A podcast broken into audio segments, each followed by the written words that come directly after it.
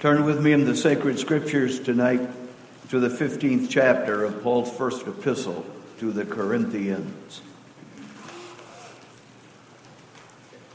This, of course, is the classic passage in Scripture on the bodily resurrection of believers. We're going to read beginning at verse 16 of the chapter and through verse 34. My text tonight is verse 29. The Word of God at 1 Corinthians 15, verse 16. For if the dead rise not, then is not Christ raised. And if Christ be not raised, your faith is vain. Ye are yet in your sins. Then they also which are fallen asleep in Christ are perished. If in this life only we have hope in Christ, we are of all men most miserable. But now is Christ risen from the dead and become the firstfruits of them that slept. For since by man came death, by man came also the resurrection of the dead. For as in Adam all die, even so in Christ shall all be made alive. But every man in his own order Christ the firstfruits, afterward they that are Christ's at his coming. Then cometh the end, when he shall have delivered up the kingdom to God, even the Father, when he shall have put down all rule and all authority and power. For he must reign till he hath put all enemies under his feet. The last enemy that shall be destroyed is death. For he hath put all things under his feet. But when he saith, All things are put under him, it is manifest that he is accepted, which did put all things under him. And when all things shall be subdued unto him, then shall the Son also himself be subject unto him that put all things under him, that God may be all in all. Else what shall they do which are baptized for the dead, if the dead rise not at all? Why are they then baptized for the dead? And why stand we in jeopardy every hour? I protest by your rejoicing, which I have in Christ Jesus our Lord, I die daily. If after the manner of men I have fought with beasts at Ephesus, what advantageth it me if the dead rise not? Let us eat and drink, for tomorrow we die. Be not deceived. Evil communications corrupt good manners. Awake to righteousness and sin not. For some have not the knowledge of God. I speak this to your shame. There ends our reading of the Holy Scripture this evening. May God add his blessing to our reading of his word. I call your attention particularly to verse 29. Else what shall they do which are baptized for the dead, if the dead rise not at all? Why are they then baptized for the dead? we celebrate today the glorious resurrection of our Savior, the Lord Jesus Christ. We celebrate his resurrection not merely as his own personal resurrection from the dead, but we celebrate his resurrection as our resurrection, our resurrection in him. Throughout the chapter, this classic chapter on the bodily resurrection of believers, that connection between Jesus Christ as our head and our representative and us who are His and who are in Him is the basis for everything that He teaches. This is why the denial of the resurrection, the bodily resurrection of believers, which was going on in Corinth. This is why the denial of our resurrection was principally a denial of Christ's resurrection. Exactly because of that intimate connection between Christ, our head, and we, of whom he is the head. As a Reformed church, we practice baptism for the dead, which is the subject of our text for tonight. As a Reformed church, we do not only practice Trinitarian baptism, that is, baptism in the name of God the Father, God the Son, and God the Holy Spirit. As a Reformed congregation, we do not only practice infant baptism, that is, the baptism of the infants of believers on the basis of God's covenant of grace with us and with our children after us. As a Reformed congregation, we do not only practice baptism by sprinkling, sprinkling as a valid mode of baptism, which is certainly a distinctive aspect of the Reformed doctrine of baptism. But we also practice baptism for the dead. And if we did not practice baptism for the dead, our practice of baptism would not be wholly in harmony with the Word of God. If we did not practice baptism for the dead, we would not be in harmony with the revealed will of God in 1 Corinthians 15, verse 29.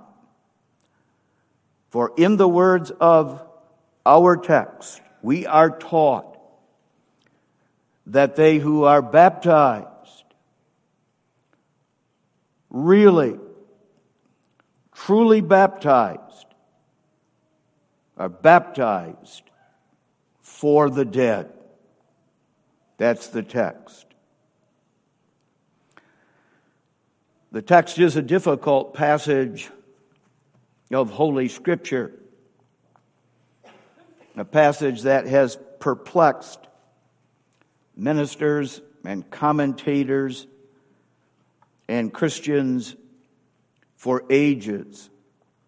You may be aware of it that this one verse is the basis for the teaching of the Church of Jesus Christ of Latter day Saints the Mormons, that the vicarious baptism of the living provides salvation for the dead.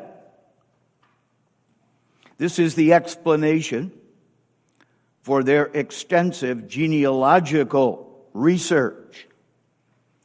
And this explains their willingness to spend vast amounts of time and money tracing back family trees. According to the Mormons, the baptism of living family members has the ability to save dead, unbelieving ancestors. Some Mormons have been baptized 50 or more times for their dead relatives. This is always done in the secrecy of their temples and by total immersion. What we must see tonight is that this passage of Holy Scripture, rightly understood, not only overthrows the practice of the Mormons, but this passage is full of instruction and comfort for the New Testament church of Jesus Christ. It is a passage that offers powerful support for the great truth of the resurrection of the dead, the very truth that the apostle is at pains to defend in this 15th chapter of 1 Corinthians. For, what shall they do who are baptized for the dead if the dead rise not at all? I call your attention to this Word of God under the theme Baptism for the Dead. Let's notice three things together, asking three questions that develop the truth of God's Word in the text. First of all, baptism, what? What is the baptism that is referred to by the apostle in the text? This baptism for the dead. Secondly, baptism, how typified in reality the apostle in the text is referring to an Old Testament type. We need to see what that type is and why the apostle is appealing to it. And then finally, baptism with what result? In order to understand what the apostle is referring to in the text when he speaks of being baptized for the dead, we ought to be clear what the apostle is not referring to. Some have suggested that Paul is referring to a pagan practice of baptism, a pagan practice of baptism for the dead, which although he does not approve of, he nevertheless appeals to in support of the Christian doctrine of the resurrection of the dead. Even the pagan religions would be his argument then.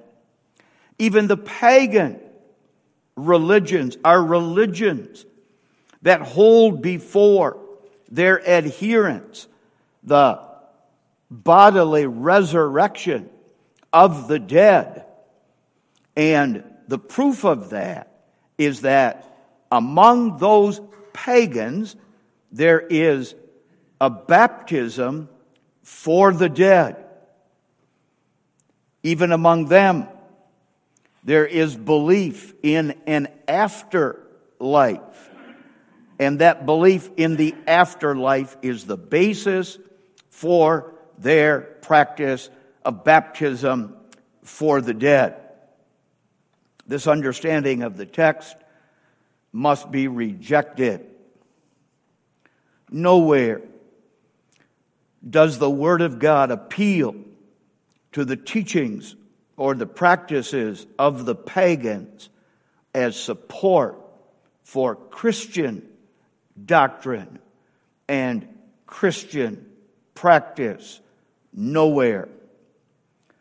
It's impossible that support from a pagan religion would undergird a Christian doctrine the Christian religion is not based at all in any respect upon pagan religions, but rejects them and condemns them. Besides, it seems plain that the baptism for the dead, to which the apostle refers in the text, was a baptism that took place not outside of, but among Christians themselves. Others have understood the apostle to be referring in the text to a practice of vicarious baptism for the dead that took place among the Corinthians. How that practice started, where it came from, and on what it was based, we're not told. But according to this view, members of the Corinthian congregation were practicing a baptism for the dead. And although, once again, the apostle is not putting his stamp of approval on this practice, he is nevertheless appealing to it in support of the biblical truth of the resurrection of the dead. This understanding of the text must also be rejected. Not only is there absolutely no evidence to indicate that the Corinthians were practicing some sort of baptism for the dead. But if they did, the apostle would certainly not have appealed to it in support of the Christian doctrine of the bodily resurrection, but he would have condemned that practice. And he would have called the Corinthians to put an end to that practice and to repent of that wrong worship of God. Others interpret baptism in the text symbolically and metaphorically. They suppose that by baptism, the apostle is not talking about physical water baptism, water being sprinkled or poured upon somebody, but instead, he is symbolically referring to death. To death. And that would be similar to what Jesus says you may recall in Mark 10, verse 38, when he says to his disciples, Ye know not what ye ask.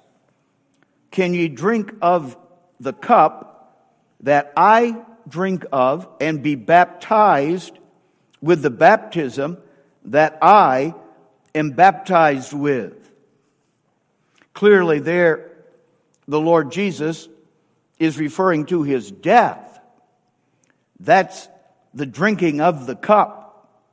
That's the baptism with which he would be baptized. Obviously, there is reference in those two statements to the two sacraments in the Christian church the Lord's Supper and baptism, both of which point believers to the death of our Lord Jesus Christ as the only ground for our salvation and for the washing away of all our sins.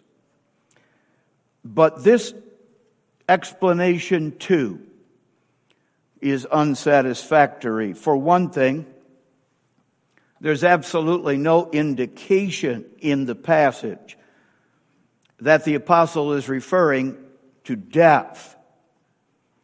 Death, especially those who promote this view of the text, of martyrs, especially the martyrs, by their martyrdom, were participating in the same baptism with which Jesus was baptized, his death. But there's no evidence that the apostle has the martyrs in mind. And for another thing, the apostle does not speak of being baptized into or unto the dead, which is the case when Jesus speaks in Mark 10, verse 38, which would then be the case if he was referring to the martyrs, but he doesn't say baptized into or unto death or the dead, but he speaks of being baptized for, that is, on behalf of, because of, being baptized in that sense for the dead. Still, others have understood the apostle to be teaching that Christians are baptized with a view to their own death. Now, there's truth in that understanding of the apostles' teaching in the text as we'll see in just a moment, that belongs to the significance of baptism. That our baptism, many of us, as infants, is a baptism with a view to our own death, to the life and hope that we have as those who are baptized. But this is not, first of all, what the apostle is speaking of in the text. But the apostle has in mind a powerful proof for the doctrine of the bodily resurrection of believers. That's the point of the text. And the text itself makes that plain. For first of all, the apostle does not speak of death in the text, but he speaks of the dead. In the original, the dead ones in the plural. In the second place, and this is striking, and this is a key to a proper understanding of the text, significantly, the apostle excludes himself. Excludes himself and his Corinthian readers, the ones to whom he directs this epistle, when he speaks of the baptism for the dead. And that's striking. In the text, the apostle mentions another group of people who practiced this baptism for the dead. Paul says, else what shall they, not we, but what shall they do who are baptized for the dead? If the dead rise not at all, why are they, they then, again, not we, baptized for the dead? The apostle doesn't include himself. And he doesn't include the Corinthians as being directly involved in this baptism for the dead. If the reference was first of all to the Corinthian Christians themselves being baptized with a view to their own death, the apostle wouldn't have excluded himself or excluded them in the language of the text. This fact, by the way, all by itself is the refutation of the Mormons and their corruption of this word of God. The Mormons ought not to chide us for failing to maintain a biblical truth with regard to baptism, but the Mormons ought to read 1 Corinthians 15, verse 29 and they ought to read it carefully. And then the Mormons ought to explain why Paul does not include himself and doesn't include the Corinthians in this baptism for the dead that he's talking about in the text. And that fact all by itself abolishes the Mormon misinterpretation of this Word of God. Before we consider what exactly is the apostle's teaching in the text, what he is referring to when he speaks of being baptized for the dead, we ought to notice the place that the text has in the whole of this long chapter, 1 Corinthians 15, this long chapter on the bodily resurrection. In 1 Corinthians 15, the apostle is defending the truth of the resurrection of believers from the dead. Our bodies are going to be raised up one day and participate perfectly in the salvation that is ours in Jesus Christ. That truth was denied that truth was brought into serious question in the Corinthian congregation. This old body, this bag of bones, is nothing but sin, and it's disgusting, and we need to be rid of it. And when we die, we're finally rid of it and liberated from it, as though there's something inherently evil in that which is body, flesh and blood, and bones. Throughout the chapter, the apostle is reasoning very carefully, consistently, coherently the truth of the resurrection of our bodies. In 1 Corinthians 15, verses 29, our text, through verse 32, the apostle asks several rhetorical questions. A rhetorical question has an obvious answer. A rhetorical question, the answer is always known by the one who asks the question as well as those to whom he puts the question. And a rhetorical question always has the purpose of emphasizing something.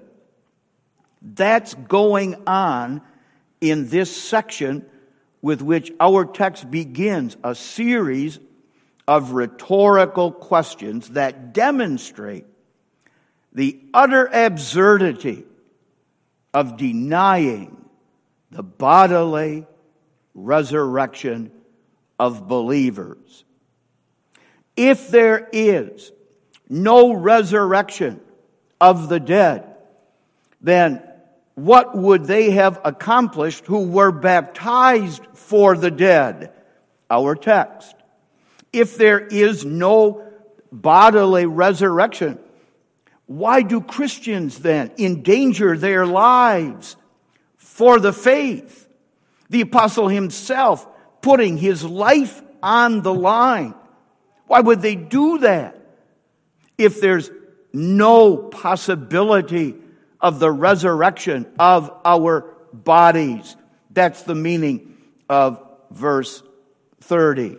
And now, notice that the apostle does very definitely include himself. If there is no resurrection of the dead, why do I, Paul, willingly face all of the dangers of my missionary travels? Why did I fight with wild beasts at Ephesus, facing the very real prospect of being consumed and destroyed by those wild beasts? Verse 32. And if there is no resurrection of the dead, why not adopt the attitude of the children of this world? Let us eat and drink and be merry, for tomorrow we die. Verse 32, and that's the end of it. We die like dogs. After death, there's nothing. The teaching of evolution. Verse 29, then, our text begins this series of questions. And it begins this series of questions by asking about baptism for the dead. And it's a powerful link in the apostles' determination to demonstrate the necessity of the resurrection of our bodies. All right, then. What's he talking about in the text? We're helped in our understanding of the text by what we read in Hebrews chapter 9, verse 10. In understanding 1 Corinthians 15, verse 29, it's absolutely necessary that we compare Scripture with Scripture interpret Scripture in the light of the rest of Scripture, a fundamental reform principle of biblical interpretation. By comparing 1 Corinthians 15, verse 29, with Hebrews 9, verse 10, we're helped in understanding what the apostle is referring to by baptism for the dead. Here's Hebrews 9 verse 10,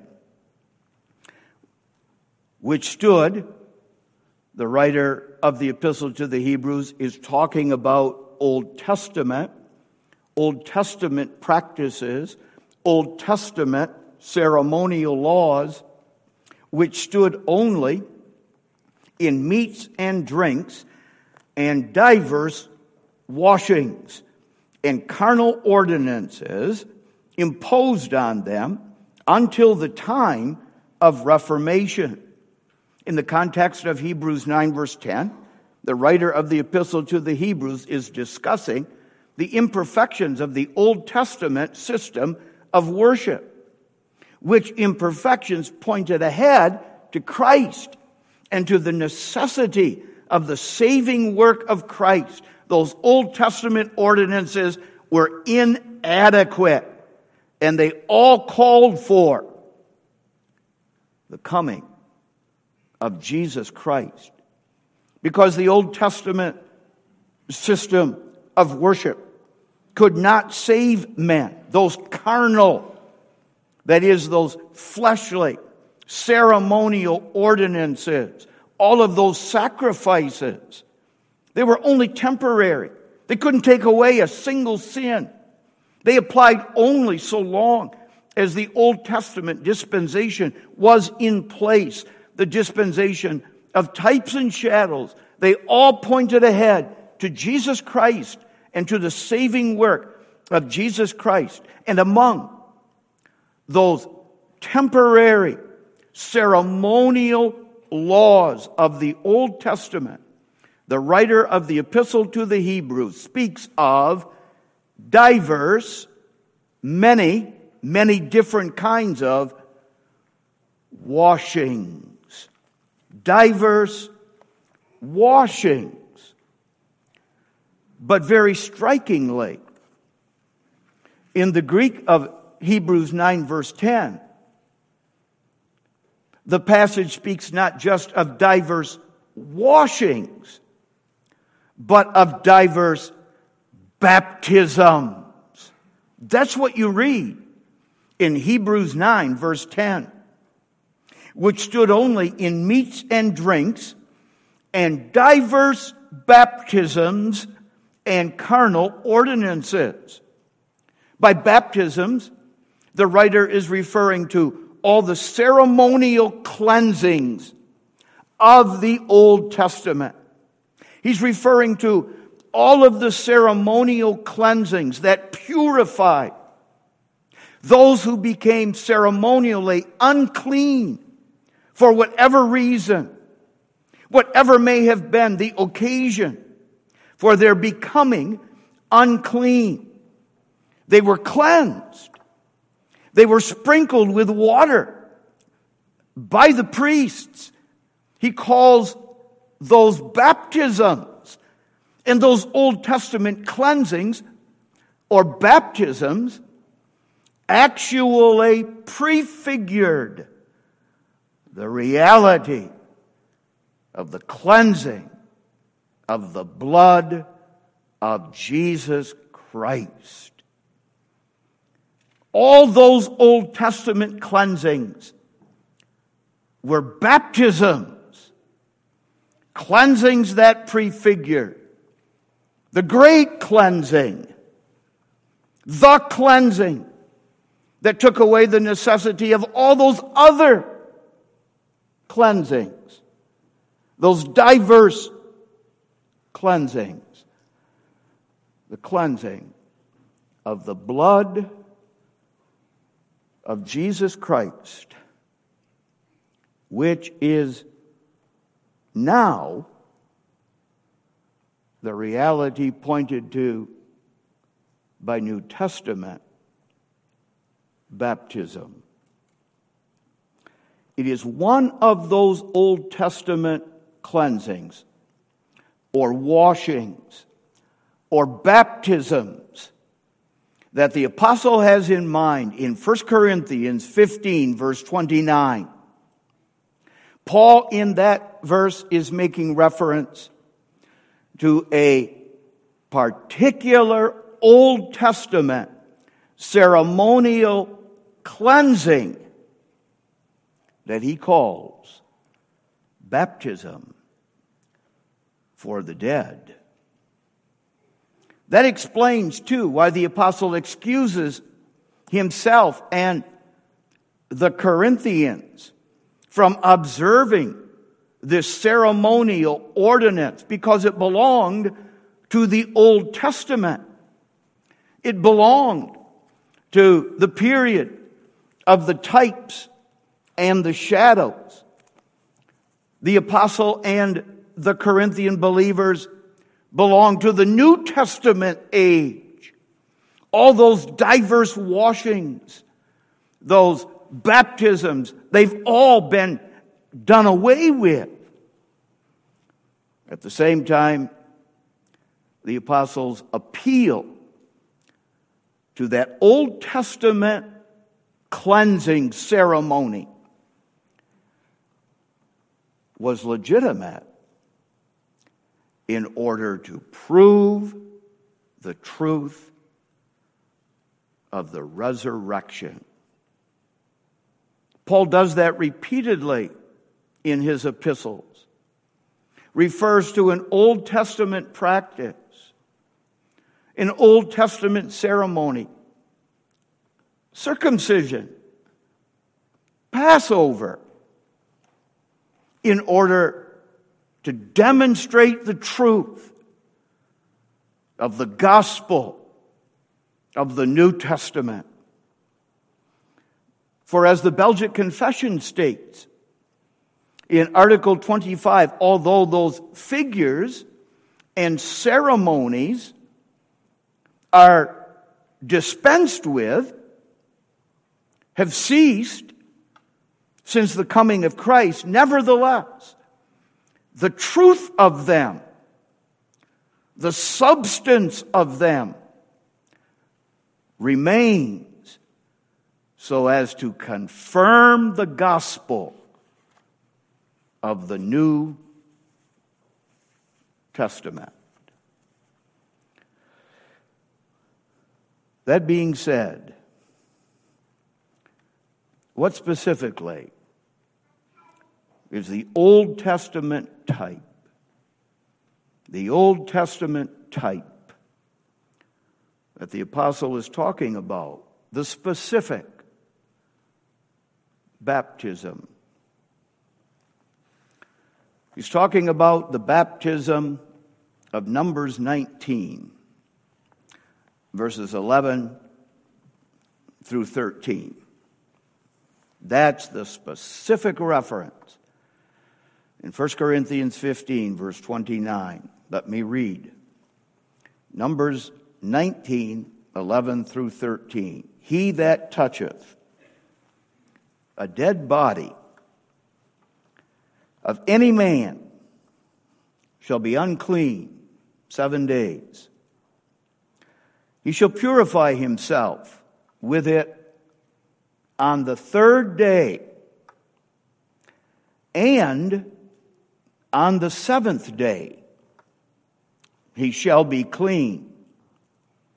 But if he purify not himself the third day, then the seventh day he shall not be clean. Whosoever toucheth the dead body of any man that is dead and purifieth not himself defileth the tabernacle of the Lord, and that soul shall be cut off from Israel because the water of separation was not sprinkled upon him. He shall be unclean. His uncleanness is yet upon him. The baptism for or because of the dead that the apostle is speaking of in 1 Corinthians 15, verse 29, is the ceremonial cleansing of Numbers 19, 11 through 13. According to Old Testament ceremonial law, death was defilement for the children of Israel. Anybody who came in contact with a dead body in some way or other touched that dead body, defiled themselves. And because of that defilement, they were rendered ceremonially unclean. They mightn't participate in the public worship of the gathered congregation. They mightn't come into the tabernacle of the Lord. They had first, first to be cleansed. The water, the sprinkling of the water of cleansing by the priest had to be applied to them. In fact, The law of God in Numbers 19 taught that mere contact with those things that had touched the dead, a garment that they may have been wearing, something that came into contact inadvertently with the dead body while it was being moved, whatever touched the dead person was defiled by death. And to whomever it belonged, they were defiled and they were unfit to participate in the worship of God. Such contact indicated that that person lived in a world under the curse, a world under the curse of death because of sin. Only the Lord Jesus could come into contact with death and not be defiled by that death. He has the power of life, life that overcomes death and the defilement of death. But sinners,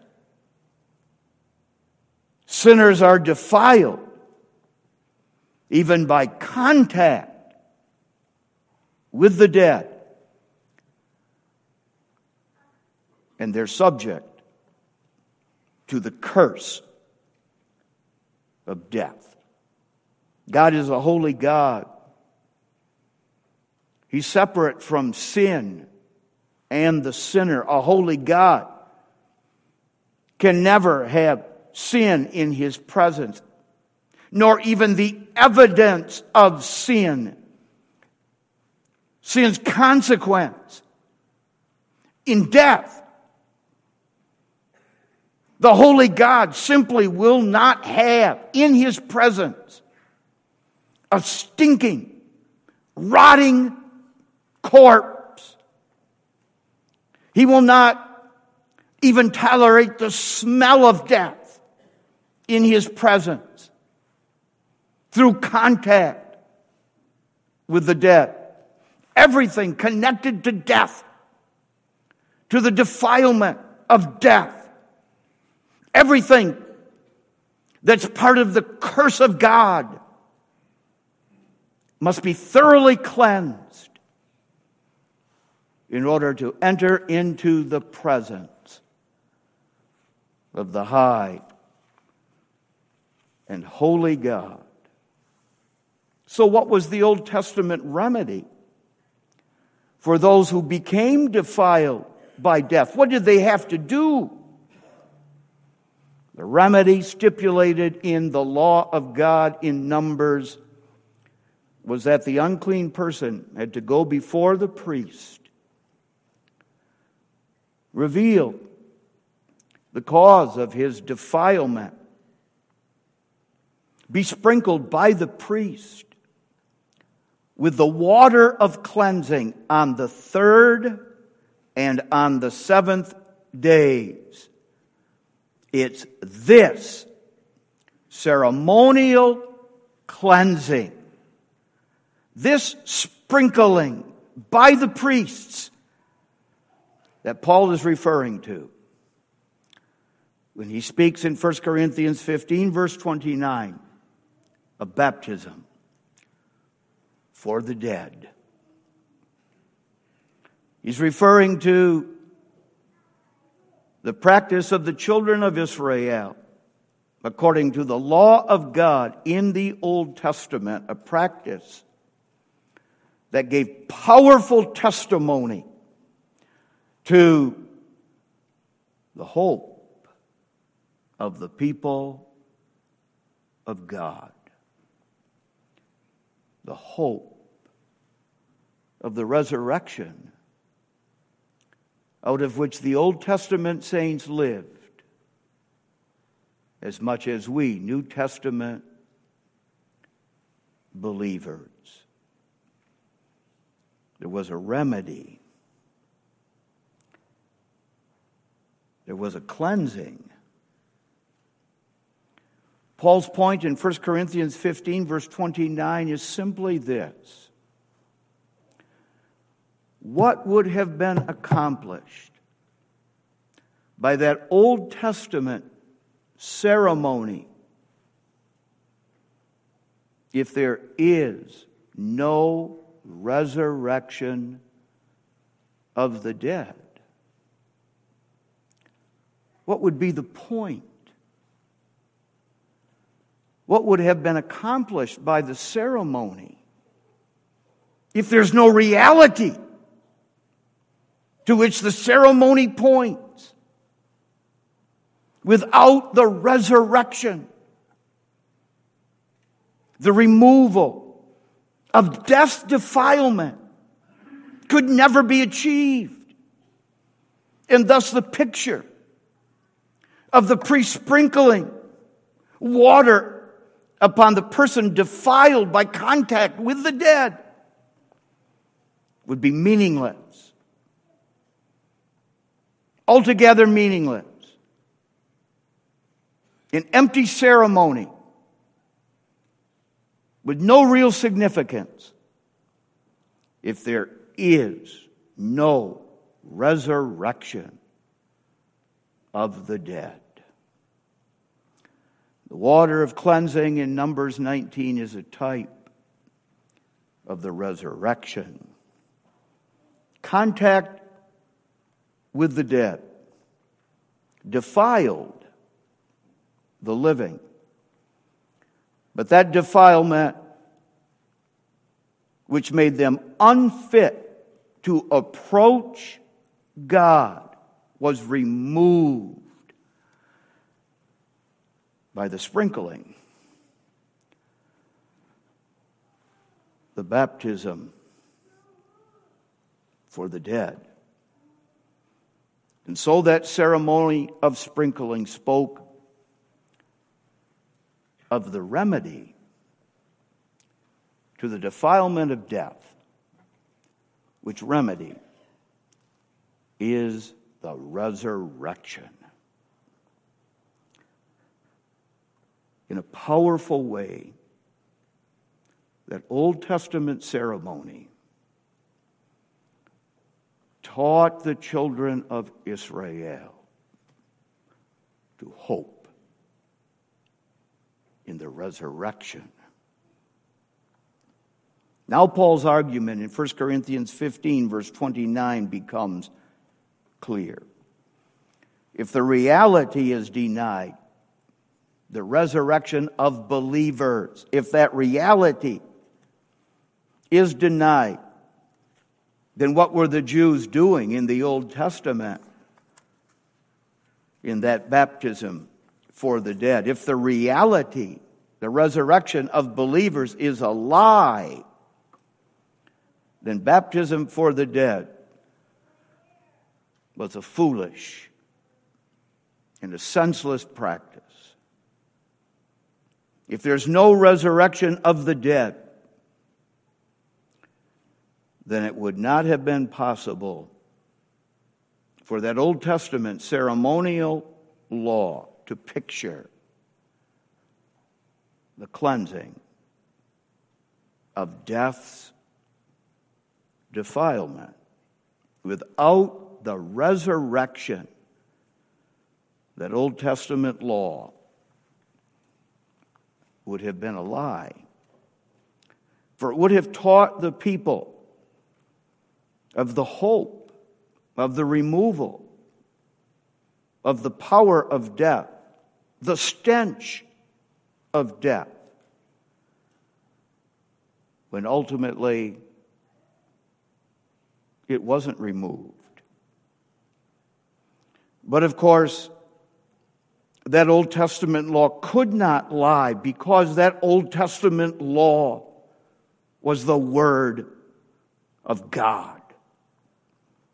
God In that Old Testament ceremonial law, God preached the gospel to the Old Testament saints. God pointed them to a remedy. Death was not the end. The defilement of death did not have the last word. Paul insists in 1 Corinthians 15 that the Old Testament practice demands the reality of the resurrection. Just a couple of things worth noting.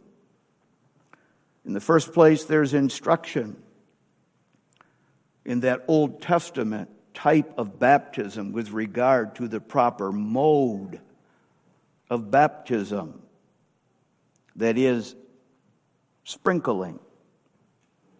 The Old Testament cleansing by the priests that is referred to both in our text and in Hebrews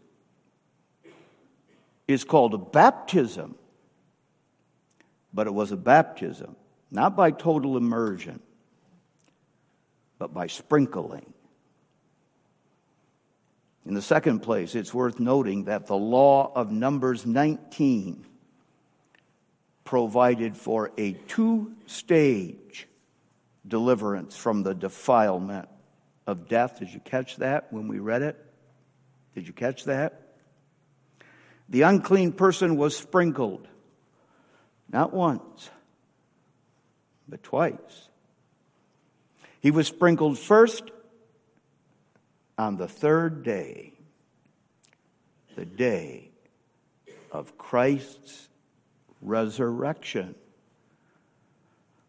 But he was not finished with the Old Testament law. He was not, therefore, cleansed from the defilement of death until the seventh day. The number seven is the number of God's covenant, the number of the fulfillment and perfection of God's covenant, the two stage cleansing from the defilement of death by the Old Testament cleansing on the third day and on the seventh day pointed not only to Christ's resurrection from the dead, but pointed to the completion and consummation of God's covenant when the risen Savior would come again. The type beautifully points to the saving work of Jesus Christ, principally accomplished in his resurrection the third day, but ultimately accomplished. When he comes again at the end of the ages and raises us up out of the dust of death out of the graves in which we're all going to be buried one day. But Christ's resurrection, the third day, that's only the beginning. That's only the first fruits. That's only the initial phase of the completed harvest of the resurrection that is to follow the Old Testament ceremonial law spoke beautifully of the second coming of Jesus Christ and the final resurrection of believers. With what result? What was the result of this baptism for the dead? There is a blessed result, both for the Old Testament saints and for us today. For the Old Testament type of baptism for the dead is fulfilled in the New Testament cleansing of the blood of Jesus Christ, which cleansing is typified in New Testament baptism. The baptism that we and our children have received, the sprinkling with the water of baptism for us too, was a baptism for the dead. First of all, the result for us is the same that it was for the Old Testament saints. We're cleansed. We're cleansed from the power of death. Our baptism speaks of that. Our own baptism testifies to that. It points to the victory of our Lord Jesus Christ over death. We too are baptized for the dead. And that means that we're cleansed, cleansed from all the defilement of death. Death's corruption is removed from us. And what that means is that we may approach God we may come into God's presence. We may take up the worship, the public worship of God. More than that, it speaks to us of the hope of life eternal. We have that for ourselves. We have that for our children, also for our children who die in their infancy. We give expression to the hope that we have in the administration of the sacrament of baptism. And when, as parents, believing parents, we present our children for baptism, we give expression to our hope. Of that hope, baptism is a sign and a seal. And one of the first fruits of the administration of baptism is that we are confirmed and we are strengthened as a congregation in the hope of the resurrection. Every time the sacrament of baptism is administered in this congregation, there's a cleansing from death defilement. And that points us to the resurrection in the second place, death is more than physical death, though. It's eternal death in hell. Death is also spiritual death, the decay, the stinking, rotten corruption of sin. That's death. From that death, too, we believers have been delivered, cleansed from the defilement of that death. And of that, too, our baptism is a sign and seal. And the application live. Live now. Live in holiness of life. Live as those who have been cleansed. Live in such a way that you live in His presence, that you approach Him and stand before Him. Separate yourselves